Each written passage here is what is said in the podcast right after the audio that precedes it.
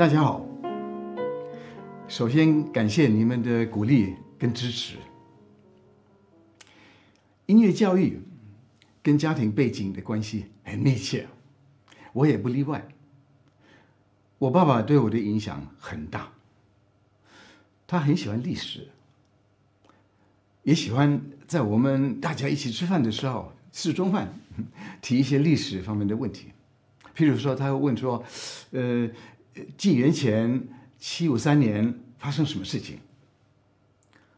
就是罗马城市的诞生。那么一七七零年呢，就是贝多芬的诞生。当然，我的哥哥姐姐都比我清楚得多，但是有时候他们也。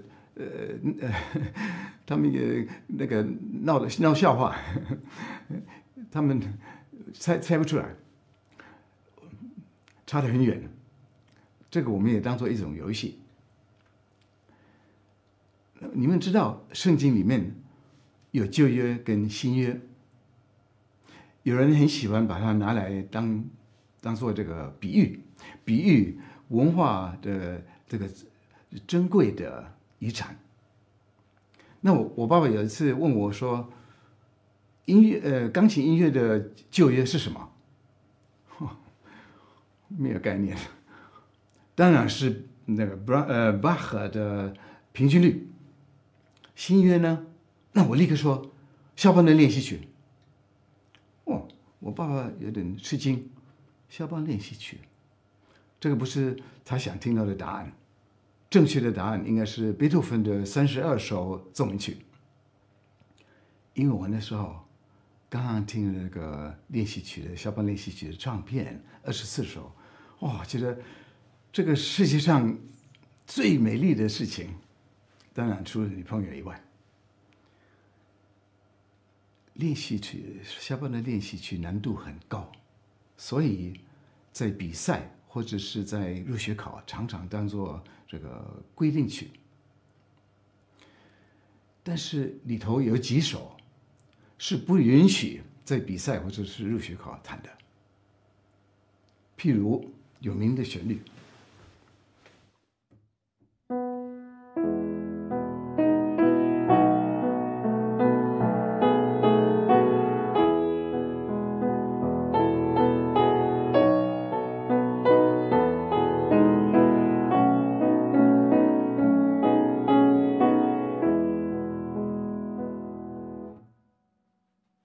这个是练习曲吗？有点不像啊。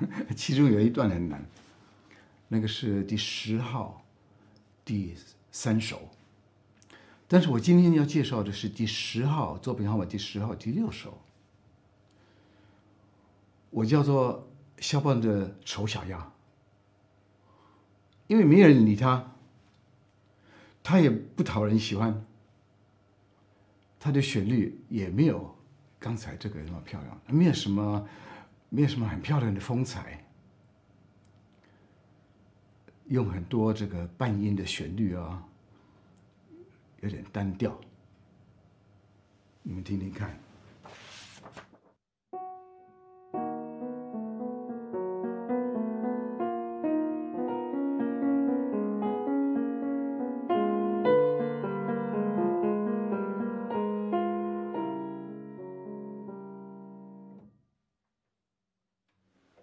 听起来有点闷闷闷不乐。他是用很多的半音，那个国乐没有半音，你可以用黑键来弹国乐的风格。看，即使你你不弹琴也可以试试看啊。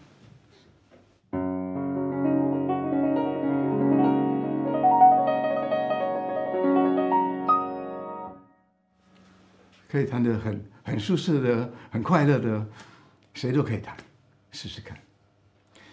但是在我们西方音乐，它的半音的旋律，它表现的是比较紧张的、比较比较复杂的、比较有冲突性的感觉。所以，肖邦在这个练习曲里面常常用这个半音。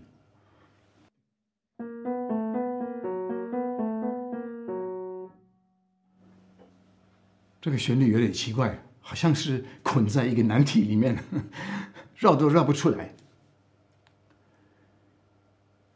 但是仔细听，很好听。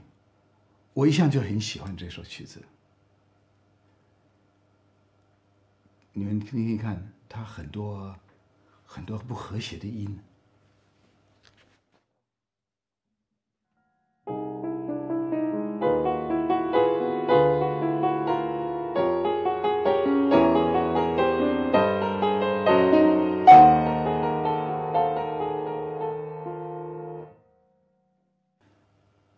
这个是肖邦的音乐，不像啊，好像有一点。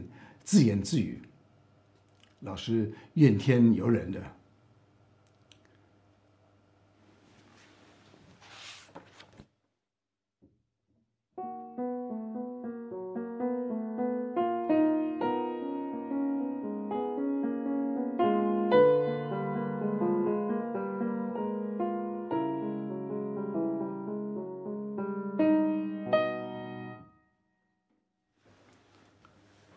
所以感觉上好像困在一个地方，而且慢吞吞的，走路都好像走不下去的这种感觉。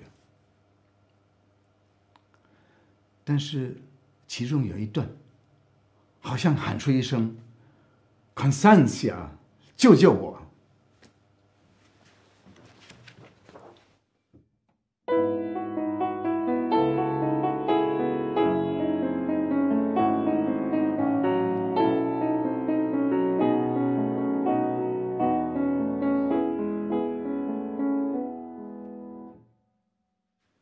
我觉得这是这首曲子里面最动人的地方，但是后面，在最后的最后的音，好像把我们从这个最低沉的这种心情带出来。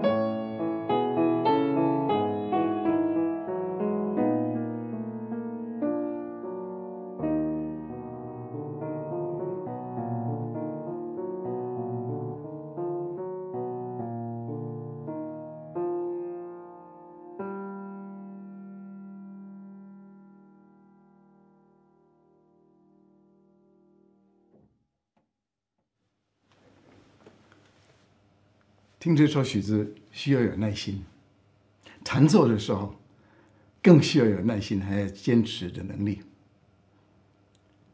但是我们得到的这个奖品很大，我们再也不怕什么升什么降啊，它都是变来变去的。我们好像经过那个少年维特的烦恼，那些呃那些难题，克服那些困难呢。肖邦写的这首，在他十九岁的时候，在一八二九年，那年他也认识 Konstancja Gladkowska， 就是他的女朋友。没有多久，他就离开了。永远的离开故乡，也离开了 Constantia。但虽然肖邦在作茧自缚，后来也可以破茧而出。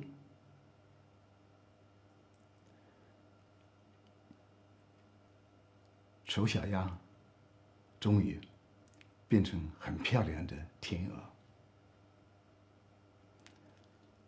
谢谢收看，下次见。